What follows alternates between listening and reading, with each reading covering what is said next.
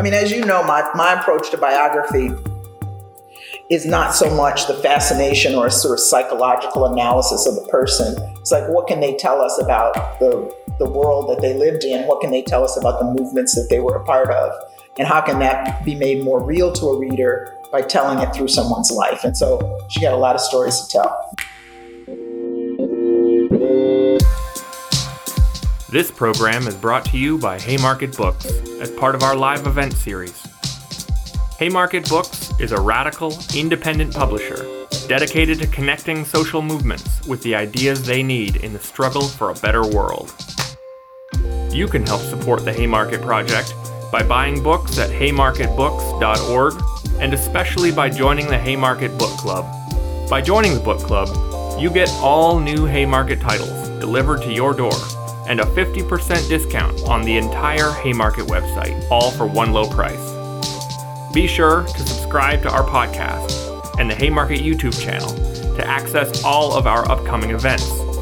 If you really want to help us out, rate and review the podcast on Apple or whatever platform you're listening on.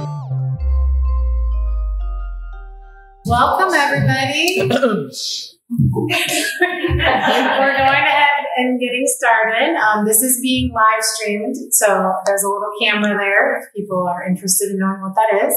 Um, but I want to welcome everybody. My name is Dana Blanchard. I work here at Haymarket Books, and I want to welcome everyone to Haymarket House and to our wonderful event tonight on Eslanda Essie Cardozo Goode Robeson, which is a lovely, long, beautiful name. Um, she lived a colorful and amazing life, yet for many of us, she's lived in the shadows of her um, husband um, and been seen as Mrs. Paul Robeson. And thank you to Dr. Barbara Ransby, who wrote an amazing biography of Essie, bringing her story into the light for all of us to enjoy. Um, so I'm going to introduce our two speakers and then get out of the way and let them have a conversation about Essie and other incredible Black women in history. Um, so Dr. Barbara Ransby is a widely acclaimed historian of the Black freedom movement. She's an award-winning author and a longtime activist. Most of us in this room know the incredible work she's done in Chicago activism. Her book, Eslanda, of course, is the reason we're here tonight. So I encourage everyone to get a copy and also get her to sign it before you leave tonight. Um, so one of the things that impresses me most about Dr. Ransby is your incredible ability to tell stories and particularly write biographies of amazing, inspiring Black women. So it is one of your many gifts. Um, and in Eslanda, she shines a light on Essie and shares with all of us um, why she is one of the most important figures in the 20th century.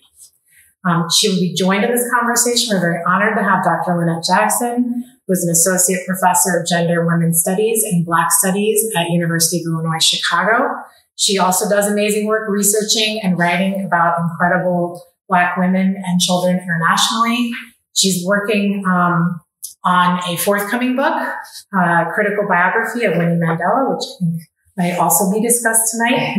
Um, so thank you all for joining us in what will be a rich conversation um, in person and online. So thank you.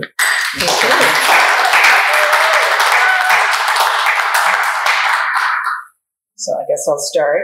Please do. Uh, well, I'm really happy to be here, happy to see all of you, and happy to see this beautiful new space.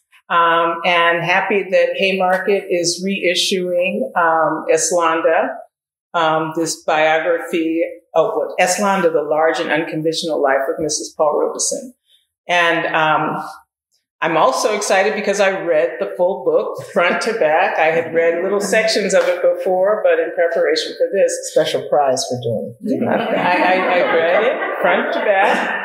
And I'm really glad I did. It was a very rewarding experience. And I'm just going to really briefly talk about three reasons why it was such a rewarding experience. And then I'm going to move into asking Barbara some questions about the book.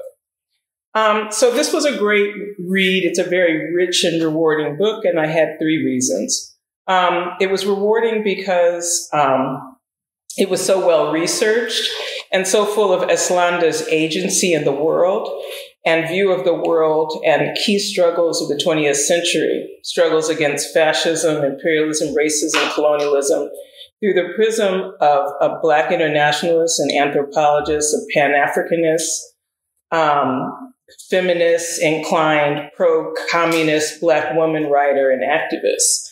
Um, but the key thing was just the agency and the way that her agency was centered um, in terms of understanding and interpreting the world, but also creating history herself. The other reason that was really exciting, um, one of the reasons I really enjoyed the book, is because I teach Black feminist biography at UIC, and I'm currently myself researching a biography of Winnie Madikizela Mandela, an extraordinary and complicated, uncompromising, unapologetic freedom fighter who was centrally, though not only or exclusively, the wife of a famous Black man, Nelson Mandela. Both Eslanda and Wendy struggled to make, I'm sorry, and Winnie struggled to maintain a sense of self and independence from being overshadowed by their larger than life men. And both played a central role in their husbands' careers. Um, but they lived very complicated lives. And so, um, reading Eslanda's biography, I could really connect to it on those levels. And then finally, because I'm an African historian, and this book, while written by an American historian, Barbara Ransby, is so full of rich insights and details about um, Africa, particularly in the sort of early anti colonial period. Um, and, and the sort of post World War II era also. So very rich in African details mm-hmm. and context. Um, so also, I, this isn't one of my three reasons, but it was also like reading a who's who of Black internationalism. Black cultural life in the 1920s and 30s, the Third World Movement post Bandung, um, anti-colonialism, Black, you know, Black Pan-Africanist feminism. Um, we read about people like uh, Shirley jo- um, Claudia Jones, Shirley Graham Du Bois, W.B. Du Bois, um, Kwame Nkrumah, and on and on and on. But you read about so many people who were but it wasn't just about name dropping and i know barbara would never do that but it was really because but it was also because her life intersected with so many people from all over the world. Yeah.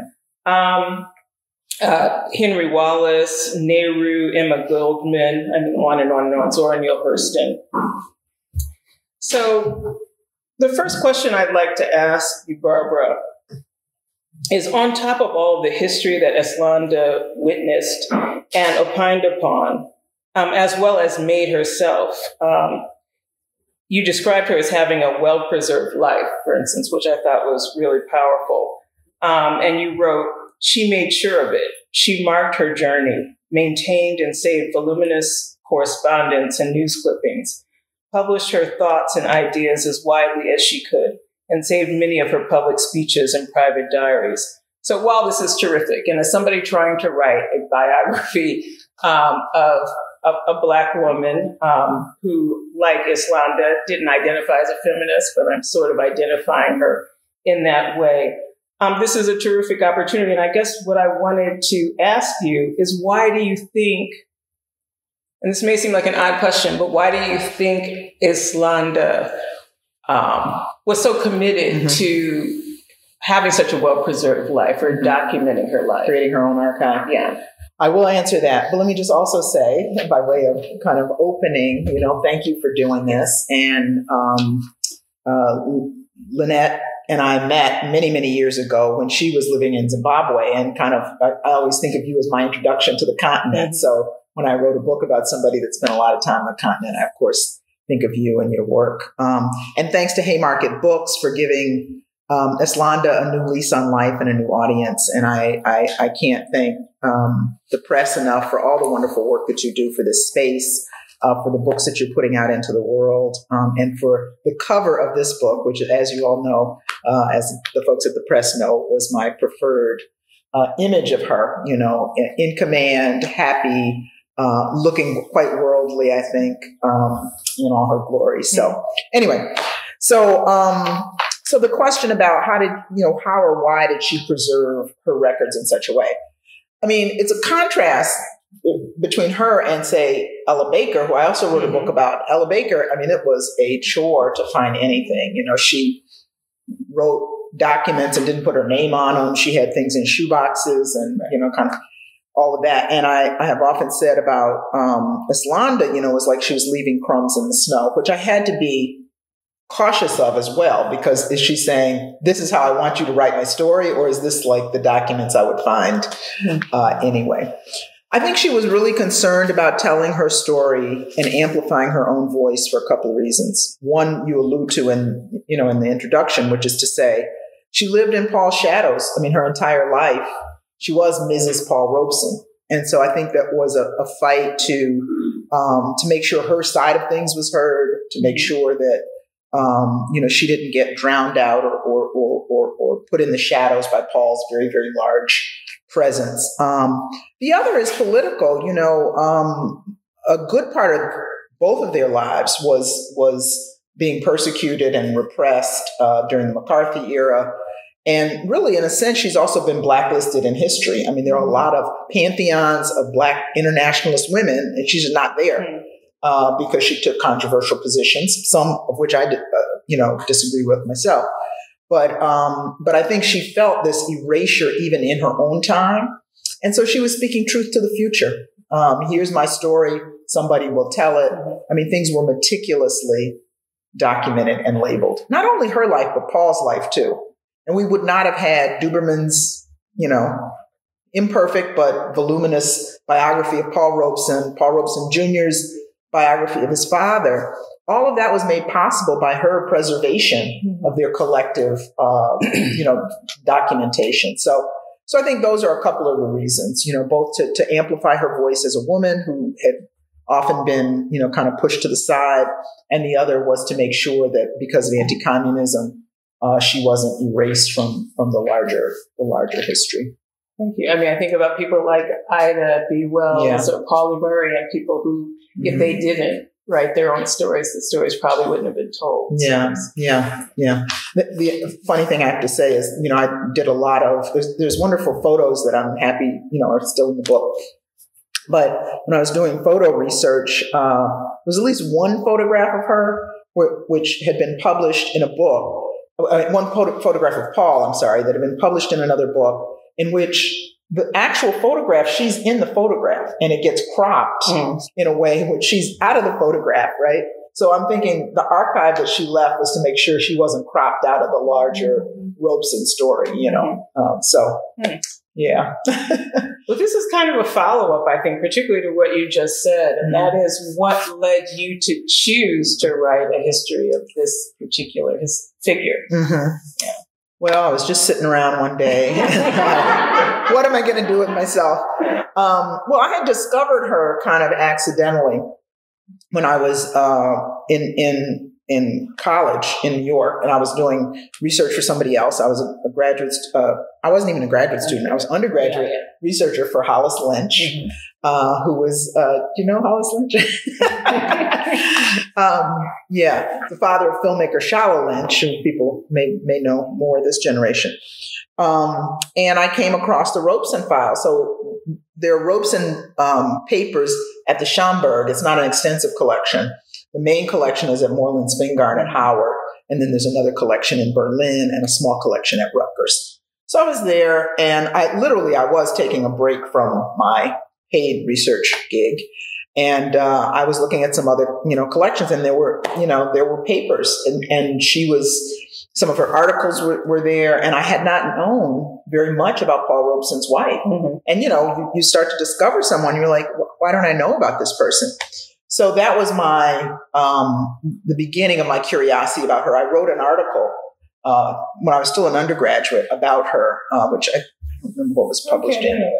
Huh? You know the article? I didn't know that. Yeah. Oh, okay. I, I, don't think very many people read it, but I did write it, and I was. Um, you know, I kind of wanted to know more.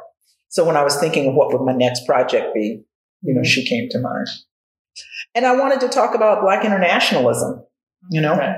and she was the perfect vehicle to do that. I mean, as you know, my, my approach to biography is not so much the fascination or a sort of psychological analysis of the person. It's like, what can they tell us about the, the world that they lived in? What can they tell us about the movements that they were a part of? And how can that be made more real to a reader by telling it through someone's life. And so she got a lot of stories to tell. Right. Yeah. So that was that was it.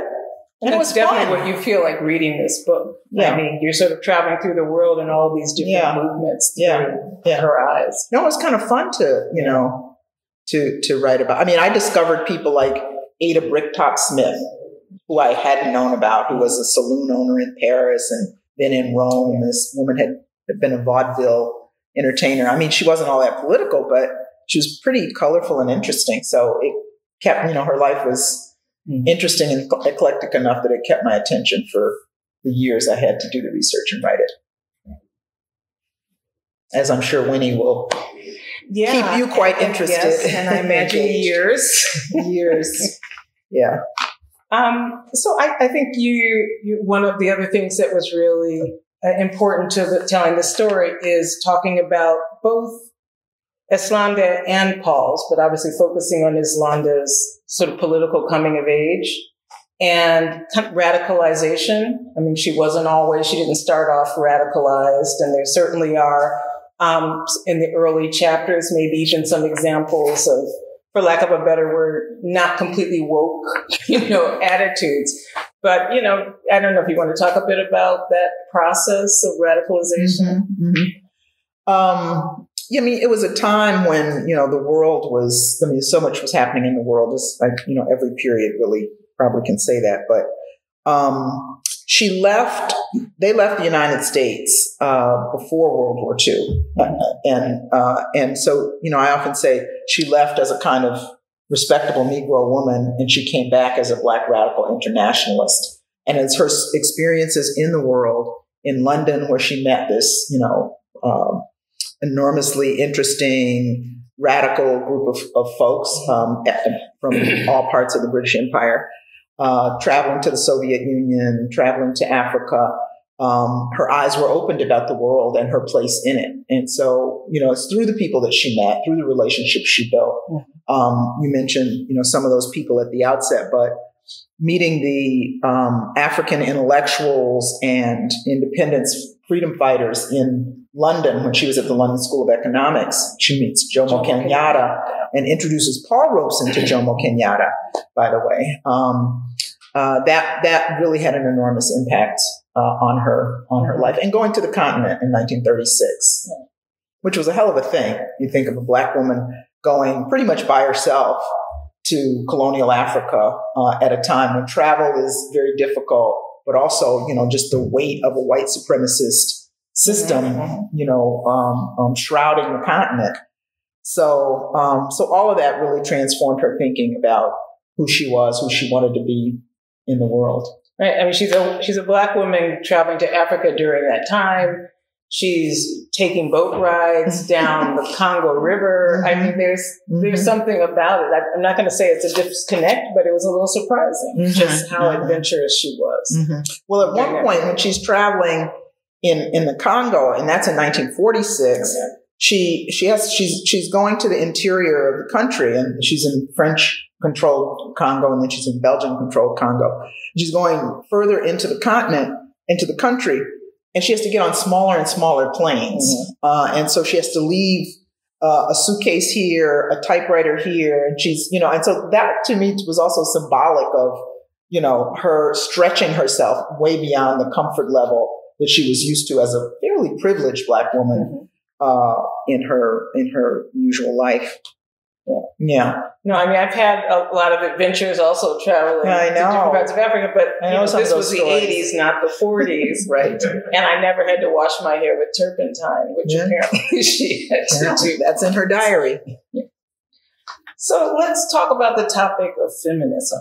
Mm-hmm. Um, you say a couple times, you make it clear that she didn't identify as a feminist. I don't know if she ever said that or if that's just something that you never encountered. So, Yeah, I mean, and not many people of her time did, right? Right. Um, but you know, like when we talk about intersectionality, I just in my class the other day was given a lecture on intersectionality, and I said, you know, there was a practice before there was a label. Mhm. And so, and when you think about it, um, as Londa was speaking about women's issues. She was living a very untraditional life. Uh, she was incorporating women's you know, uh, demand for women's freedom and equality into what she was writing um, as she traveled, right? Mm-hmm. She sought out women and amplified their voices. And so to me, those are markers of feminism, even without the, the label. But I didn't want to put a label on her as I didn't with Ella Baker mm-hmm. that she herself didn't embrace. But I say she's in a feminist tradition, a black feminist tradition. And I think you use like proto feminist, nascent feminist. Something like yeah, that. Yeah. I did write the book nine years ago. Mm-hmm. So no, I know. Page, page 211. Uh, But related to this, I think, you know, I, will connect this conversation with her, um, the obvious importance to her to maintain her, her name, Mrs. Paul Robeson, and, and that, that connection as a source of yeah. access and entree around the world. And I guess maybe talk a bit about that. There's this, yeah, I don't want to get into this theories of like patriarchal bargain where, you know, on the one hand, you may be a feminist and sort of cringe at being associated with a man and not being recognized in your own light, but also some practical decisions about, well, but without this name, yeah, would I have the access that I have? So I'm just wondering. Yeah, I, I thought a lot about the title um, because very few people in my world are Mrs. Anybody, mm-hmm. right? Um, and uh, so I thought, but she she used it as an entree. And I, I think I say somewhere in there, you know, she she said this is Mrs. Paul Robeson as a way to get a response from people, as a way to get access to to meetings, to interviews, to other kinds of things, because they knew the name Robeson. But once the door opened, she walked in as Eslanda, and you know, not accompanied by Paul, not mentioning Paul, not you know, invoking Paul uh, etc. And I think she really felt um, that they had a partnership, and increasingly their marriage was less of a traditional marriage and it was more a a business relationship and a comradeship. Mm-hmm. Uh, and I think she felt that she would be um, she would get less credit for what she had invested in that partnership. She would get less recognition um, as a you know political person in her own right if she didn't have the name, if she didn't use the name. Mm-hmm. I think she didn't really necessarily feel like she was using his name after a while. She felt like it was her name. Yeah. And so and so she asserted it in that way. But it is a it, there is a little contradiction there, a little tension there. Um, but she wasn't going to let it go. Mm-hmm. mm-hmm. she had earned to, you know the right to be Mrs. Paul Robeson, right. so she put that out there. And in fact, at, at some stage, she wanted a divorce, and she. Oh yeah well, you know, it was a it was an open mm. marriage of sorts. I mean, more open for him than for her uh, in practice. But yeah, 1932, they they were starting divorce proceedings, and that's actually a pivotal time for her. Um, she goes to Paris in 1932 to get evidence for the divorce. This is before you know, quote unquote, no fault divorces. And uh, in the process of getting evidence, that is, hotel records of him being there with other people, um, which wasn't that hard to get. Uh, she she encounters a lot of people, a lot of um, Africans living in Paris, Paulette, or in Caribbean um, uh, folks who are from uh, the French speaking Caribbean. Paulette Nardal, um, this guy uh, Kojo Tovalou Houénou, mm-hmm. who is from Dahomey. Uh, um, and she is just swept away by all these conversations she's having, the literary circles that she's involved in. So it, I think that is really a year where she decides I'm going to be different in this marriage and I'm going to be a different person in the world, whether we stay married or not. At that point, she thought divorce was going to happen. But anyway, they took a different path and they ended up staying married for, you know, decades more. If you're enjoying the Haymarket Live series, you'll also be interested in a new book from Haymarket, A Revolutionary for Our Time The Walter Rodney Story by Leo Zeilig. Walter Rodney was a scholar, working class militant, and revolutionary from Guyana.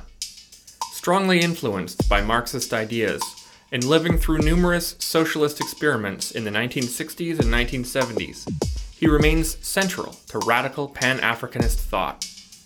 In this book, the first full length study of Rodney's life, Leo Zeilig critically considers Rodney's contribution to Marxist theory and history and the contemporary significance of his work.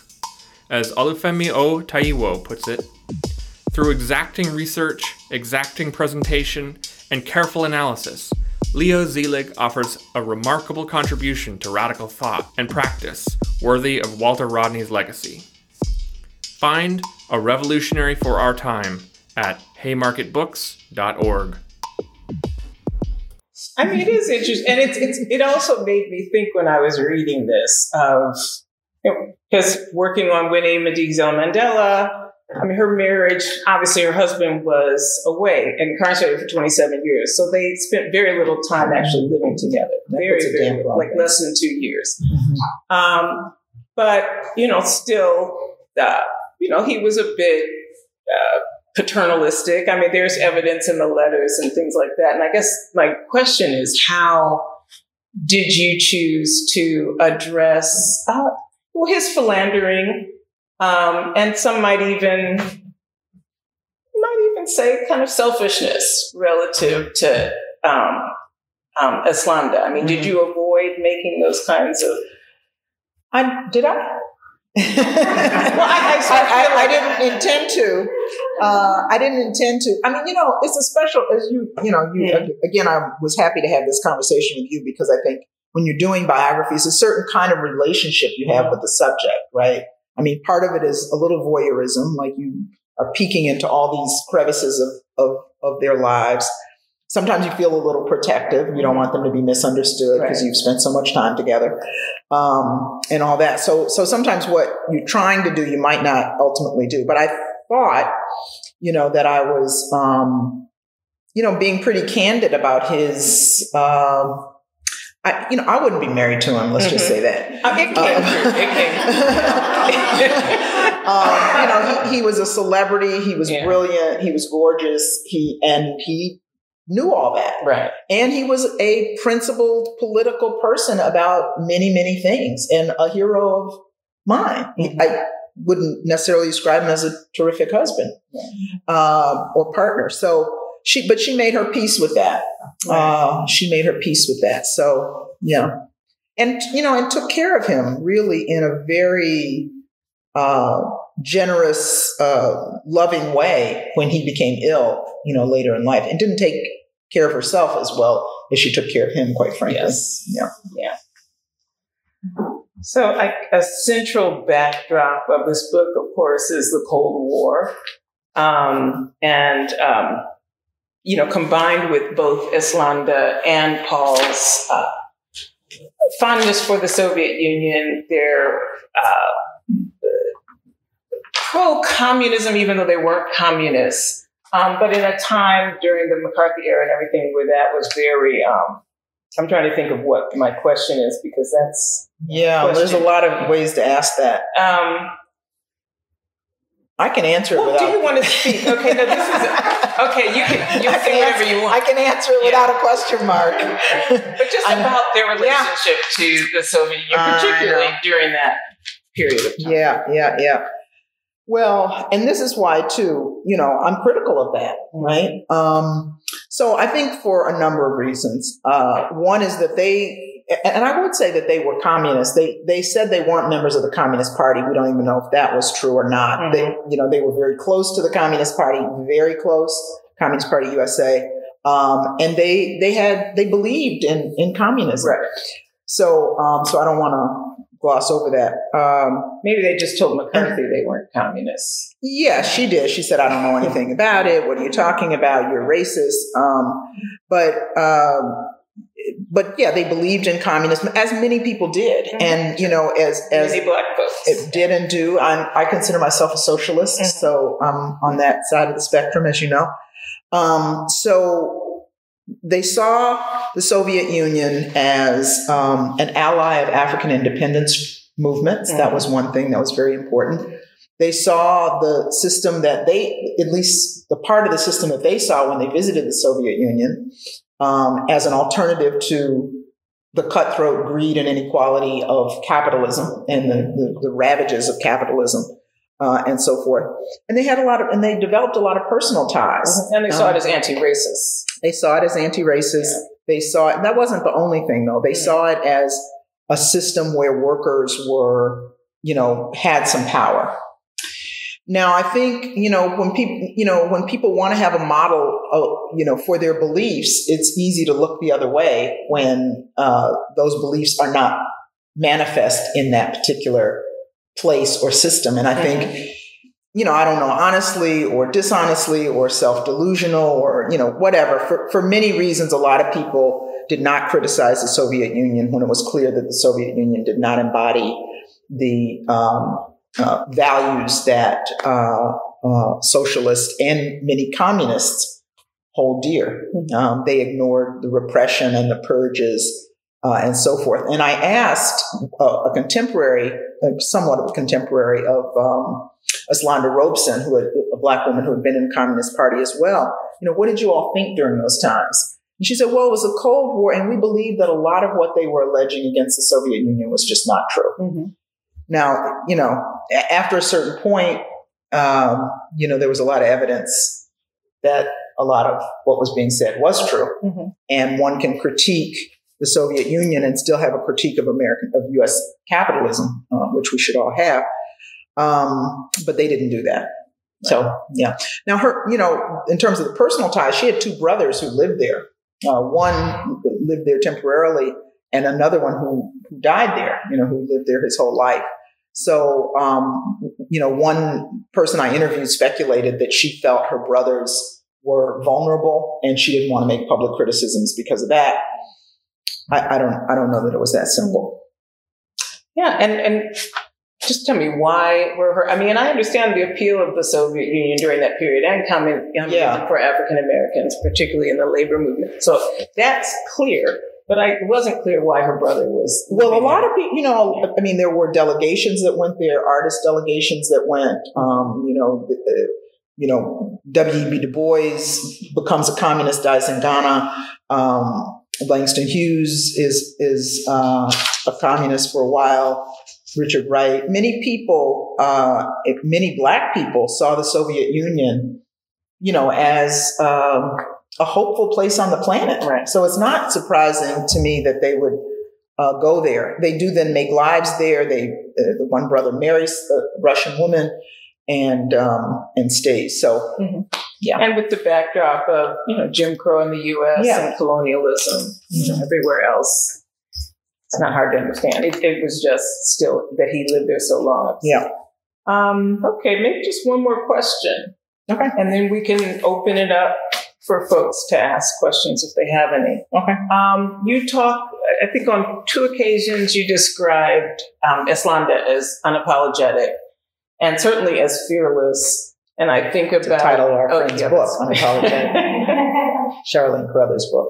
Yeah. But also, I, I sort of picture her sitting in front of um, McCarthy and across from all of these, you know, white men and just holding her own. And what did she say? She said something like, all I ever feared were cats. So this is kind of yeah. That's something she says in an interview later. but she's yeah. In 1953, she's called before the House Un-American Activities Committee, and um, uh, you know she thwarts their their questions and their interrogation. You know, asking them, you know, you you know, I defend myself under the Fifth and the Fifteenth Amendment. The Fifteenth Amendment, of course, she's saying black people still can't vote in this country. So why should I cooperate with this um, this committee? Uh, and then they ask her about her book, African Journey. Interestingly, and one of them leans over and asks her, "Did you write this book all by yourself?" And that really set her off. You know, she's like, "Yes, I wrote this book." uh, so. Um, yeah, so she was she was a defiant personality. She was she was not somebody easily intimidated.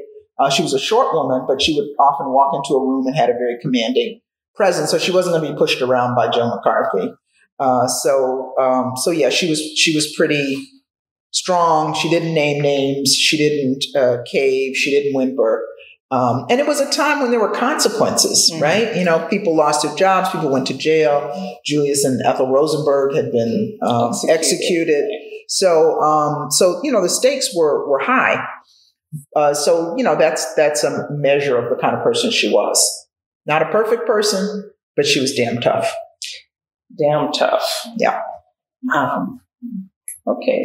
Do we want to open it up? Yes, sure. I don't even know how long we've been talking, but I don't either. that's all right. Oh, All right. only about 35 minutes. Oh, okay. I should give my usual long-winded answers. People have any questions? Thank you all for coming. Any questions about Eslanda? Yeah, Steve. Did she have any uh, relationship with uh, Ella Jo Baker? She did not. She did not. That would have been a nice little connection, though, there, wouldn't it? Yeah. Both had December birthdays. That's all.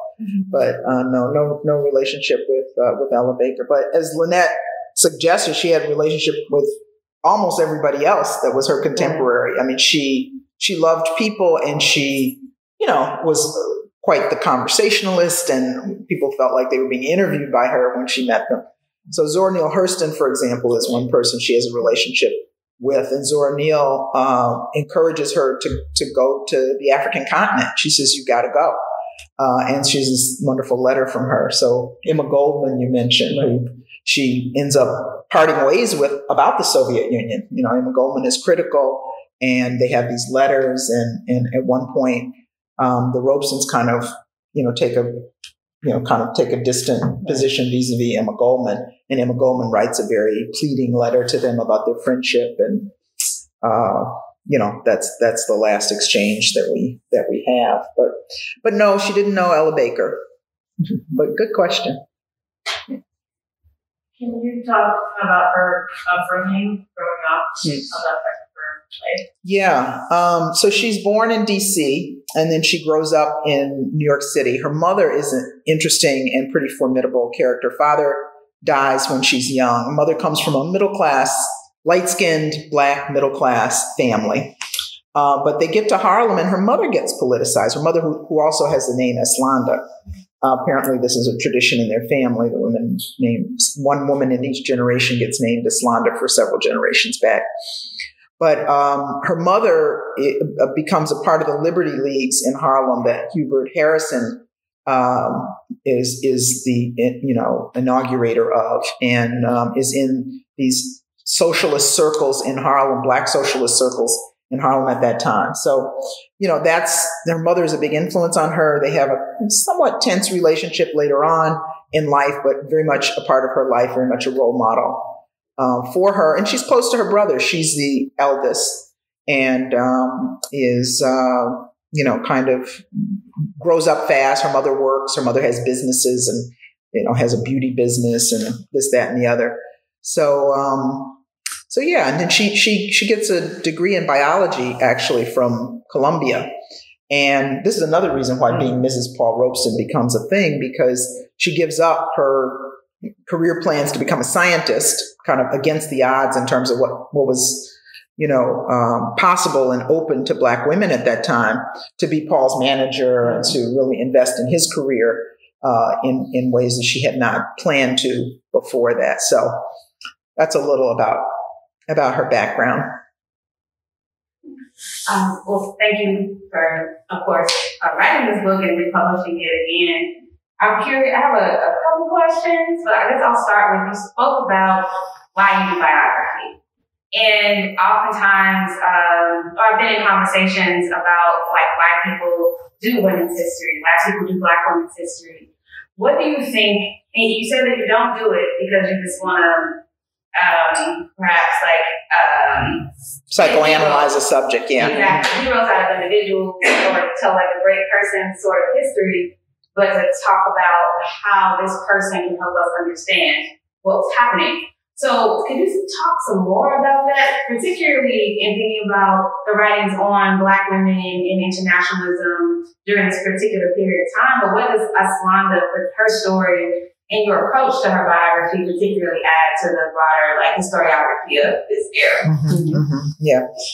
Um, I think it situates black women because she then has her whole cohort of all these, many of these other people that we're talking. Shirley, Graham Du Bois is one important one who, who comes in. So I think we, we see black internationalism through a different lens with different personalities coming into it in a different way.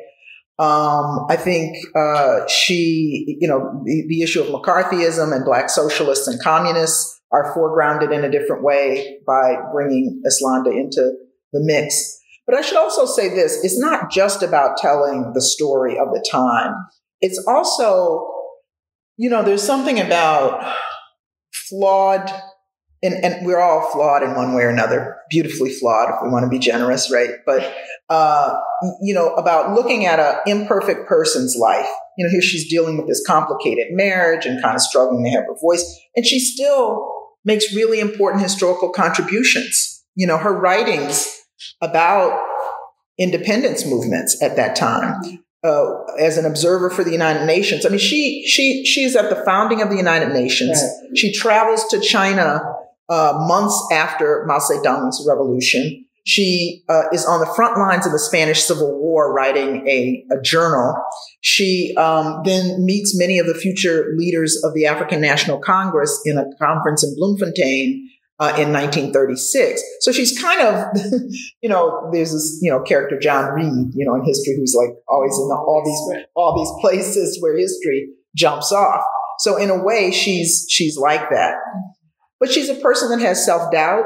Uh, she's a person who is, um, you know, has insecurities uh, and all of that.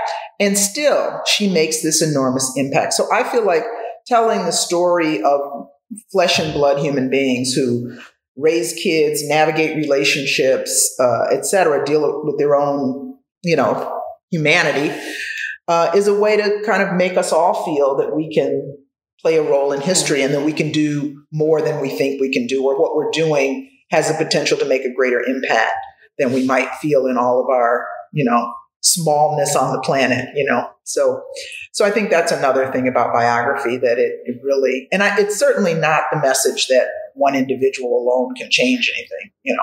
Uh, everybody who changed something, Mariame Kaba has this thing, anything worth doing is, you have to be doing it with other people. So changing the world is definitely that. So, um, so she was immersed in communities and organizations, um, etc.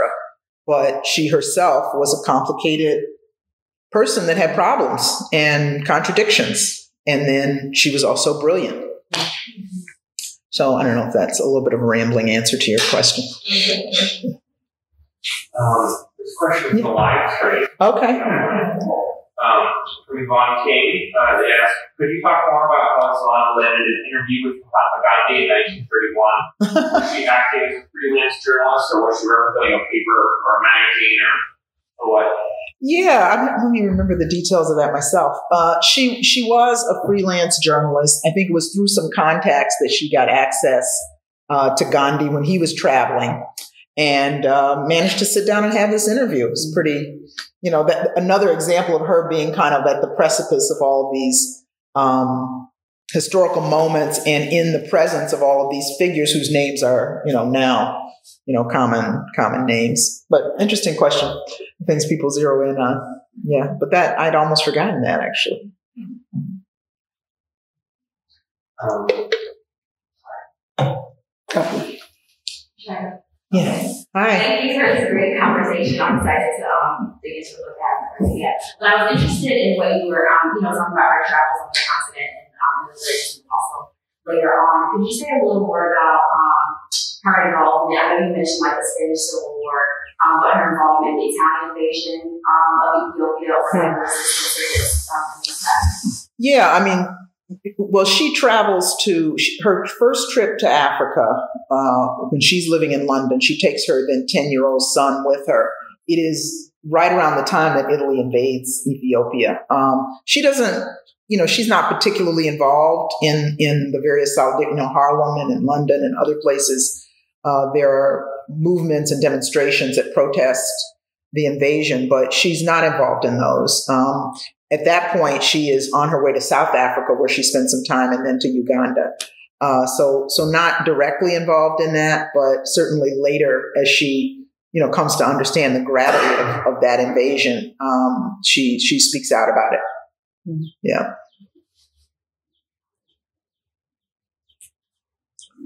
Yeah, you get seconds. A, a, a method question. Um, can you talk about I know you, you mentioned that you first wrote an article in college, but if someone is interested in writing a biography, you talk about the resources and the time, and perhaps even how you organize uh, your materials in order to write this book. Mm-hmm. And what does it take? Wow, about ten years. I don't. um, yeah, and I'm. I think I'm doing better at that because you know, I mean, I mean, in some ways, a life provides a kind of more orderly entree uh, to a topic, right? When was she born? What happened? And you know, you kind of follow it chronologically. And I did think about other ways of organizing it. Other, I don't know what you're thinking in terms of Winnie Mandela. I mean, you can you can talk about a life thematically, but we knew so little of her life. I just wanted to kind of lay it out in the process of also offering um, an analysis. I mean, you know, there's there's the collection period and the the, the, the question asking period. I first had to approach her family. Uh, who were very protective of the papers. Um, the son, uh, Paul Robeson Jr., was finishing his own book about his father. So um, I, I kind of had to work around that. So the papers weren't completely open. Um, and then I had to find out what's where supplemental papers were, which was, the archives that I mentioned. And so, you know, I collect, collect, and I, my my method is I write things as I collect, um, uh, understanding that that's very preliminary. So I'm not writing chapters, but I'm writing my reaction to the sources, um, and also, you know, each source has the potential to give you leads to other sources, right? So you see a letter and it refers to a meeting, and you're like, oh, she was at that meeting. So then you go to the, you know, papers of someone who was also at that meeting to try to locate the person and so forth. So you know, again, I was fortunate with this book in that she had diaries. So at least this is what she said she thought and felt at the time, including some a few unkind words for various people who she didn't think too highly of at the moment. Um, so it, it felt candid, but I also was a little bit cautious that this is the subject speaking to me, and so I, you know, that has to be filtered through what her interest was in telling, you know, in, in writing something down that she knew would likely be be found uh, later.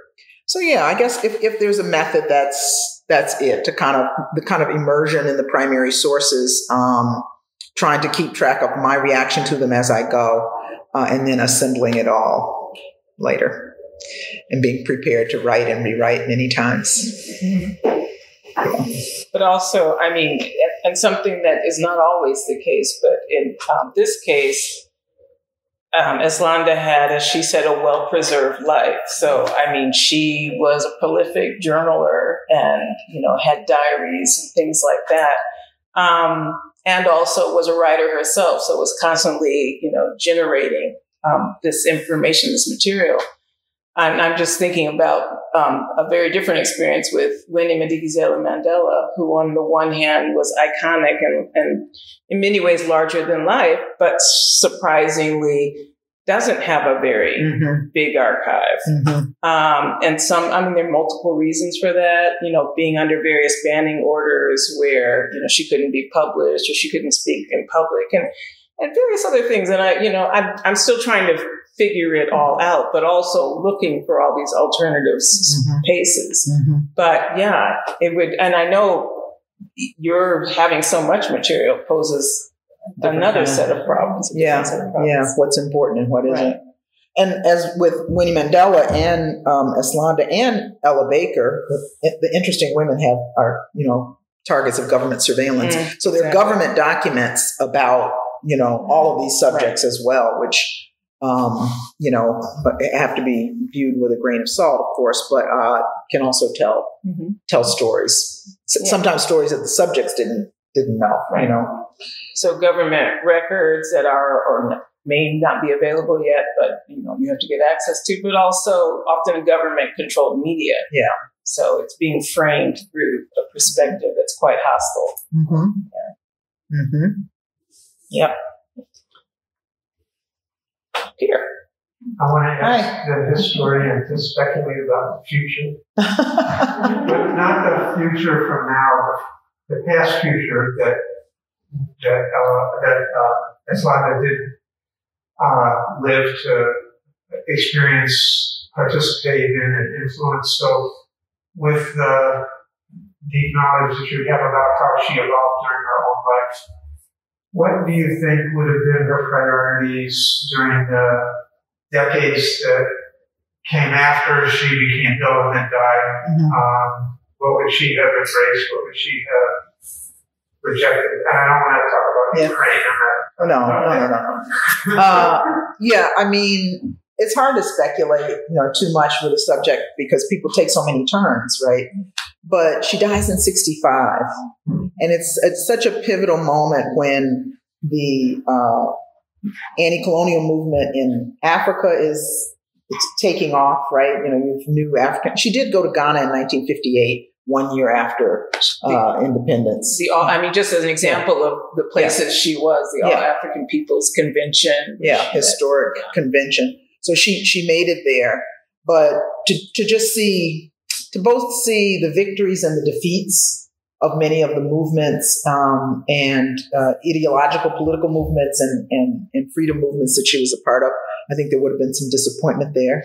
I think she would have, you know, she was enormously resilient though. I think she would have. Um, you know, cheered on groups like the Black Panthers and the League of Revolutionary Black Workers. I think she would um, have, you know, cheered on the many millions of people who hit the streets after George Floyd's murder in 2020. And, um, you know, so she was, she was somebody who was kind of, she was drawn to people fighting back and fighting around, you know, issues of justice. And so I think she would have been a keen observer of what happened next. And, and it's, it, you know, to die in 19, you know, it's, you know, it's no good time to die, but um, 1965 was the precipice of so much. Mm. Um, so yeah, I, I have thought about that. Um, what would, have, would have been her trajectory, and also it was a time, you know, the last number of years of their relationship, Paul was in decline health wise, and so she, for example, she meets Martin Luther King in um, London. And, and Paul is not well enough to be there, so she does that on her own. So I think her own independence, had she lived 10 more years, you know, might have been greater than it had been for most of her uh, adult life. Yeah, but thank you for that question, Dr. Spohr.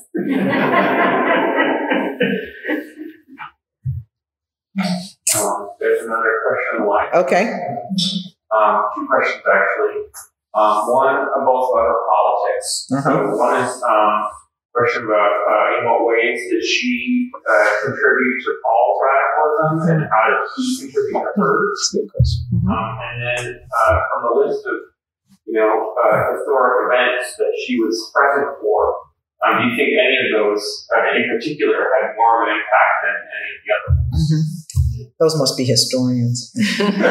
um, so, how did she radicalize Paul and how did he radicalize her? Um, you know, she really, they, they were both interested. He was interested in African culture. Um, you know, he, he was very profi- proficient at languages and he you know, often sang in, you know, other languages as a, as sort of gesture of his, his artistic internationalism. Um, but she was the one who met some of the people in London before he did. Um, people who were, you know, from you know Kenya, Nigeria, Southern Africa, and so forth. And so she did introduce him to some of those people. I think they had a lot of intense um, political discussions and debates about what was happening in the world. Uh, I think she gave him confidence. I mean, we see him as this grand, solitary figure, this this you know unwavering person of principle, but you know he came they came home together every night and talked about you know we're under siege in the world or what's happening in the world. And they had very much of an intellectual relationship. So uh, as you know as intellectual and political relationship. So i so i think she radicalized him by being a partner in you know exploring freedom movements in the world by exploring the world. Um, and then I, I want to say around gender issues as well, uh, because they did have a struggle inside their marriage uh, around the, the, terms of the marriage, and it wasn't just around um, you know infidelity or whether he was going to have other sexual partners, but he was the main income earner, but she was often the uh, not unofficially Mm-hmm. a part of the team, but wasn't getting the paychecks, let's say. And so there was a point at which she was, they were living separately and she was getting money and she didn't feel it was enough. And then there was, you know, like a struggle around that. So, and then he conceded, yes, you're right, you know, and, and, and they changed the, the arrangement. So I think she probably, um, uh, brought him down a notch or two in terms of humility um, in the in the work that they were doing together uh, in ways that probably no one else could have. The second question is what what were the events that might have transformed her more than others? I think seeing war firsthand, going to to Spain during the Spanish Civil War, they went to uh, provide support to the anti-fascist forces there. But she, uh, the person who was their driver while they were there, she develops a lifelong relationship with and visits him and his family in Mexico uh, many years later. And she wrote a very long manuscript about her experiences in Spain, you know, during the war of, you know, just, you know, seeing the ravages of war, but also talking to enormously uh, heroic and brave people, some of whom weren't even Spanish, who had gone there in different solidarity brigades to fight on the side of the anti-fascists um, against Franco. So I think that had an enormous impact on her. And of course, you know, her first trip to Africa, she said, my mind opened up, you know, and she, she juxtaposed her experience of talking about politics and change and ideas in Africa, in a place where, you know, white supremacist uh, stereotypes would have you think people are not having these sophisticated conversations. And she was challenged there intellectually in ways that I think surprised her and transformed her. So I say those two um, experiences. Yeah. And some people really listening carefully on the live stream. One of the, I mean, just to add, there's so many things you could add. So people should You definitely. read. You read just the read book. the book. I just read I, the see. book. I, so I I'm haven't read the book. I haven't reread the book in many years. So no, but she was irrepressible. I mean, and a lot. How long was she living with cancer?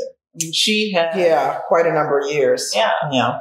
um, but ran for office under the Mhm, Progressive Progressive. Party Mhm. ticket. I mean, there were just so many things that tried to write fiction. at She did. She did write fiction. Yeah. She didn't get it published, but she did write it. She wrote plays. She wrote novels. Um, yeah, she was. Uh, but it's almost kind of frenetic. Almost, you're like she's always. she's constantly producing things, and they either work or they don't. But I'm just wondering if you thought about like the where did that drive come from? It's just I mean, I think she was a driven person. I think she was um, a hungry person uh, for experiences, for outlets for her energy and creativity. Um, and so, yeah, she she was constantly, and she also, in addition to being a diarist and a writer and a journalist, um, you know, she she also uh, was a letter writer. You know, she she wrote letters to people, like very long letters. Eh, You know, and they're kind of works of art too. You know, describing and being in a train station in Berlin and all the things that happened and the nuance of this and the feeling she had about the climate and uh, describing, you know, driving and or visiting a mining compound in southern Africa when she was there and so forth. So, so in her letters too, there is they become another outlet for not only building relationships and networks, but um, but just literary expression. Yeah, I don't know where that comes from, you know, in a person, uh, but. Uh, you know, I would I will say this, you know, in thinking talking about biography, I'm I'm working on something now which is not a biography, but the third book I did was a kind of collective biography and part of some of the uh, amazing, you know, young black feminists in uh, the movement for Black Lives, including Charlene. Uh, but but thinking of biography again makes me think of the, a little bit of tension between both my politics, Ella Baker's politics, um, and the kind of the way in which biography risks exalting the individual um, uh, in, in, in ways that politically I think is dangerous. But again, I hope that I embed the person enough in the larger work that they're doing in the communities that they're a part of and the time that they lived, you know, that that, that, that doesn't come across as a message of how we should view history. Mm-hmm. Yeah. Yep. Are there any more questions there? That's it. All right. Yeah. Any- all right.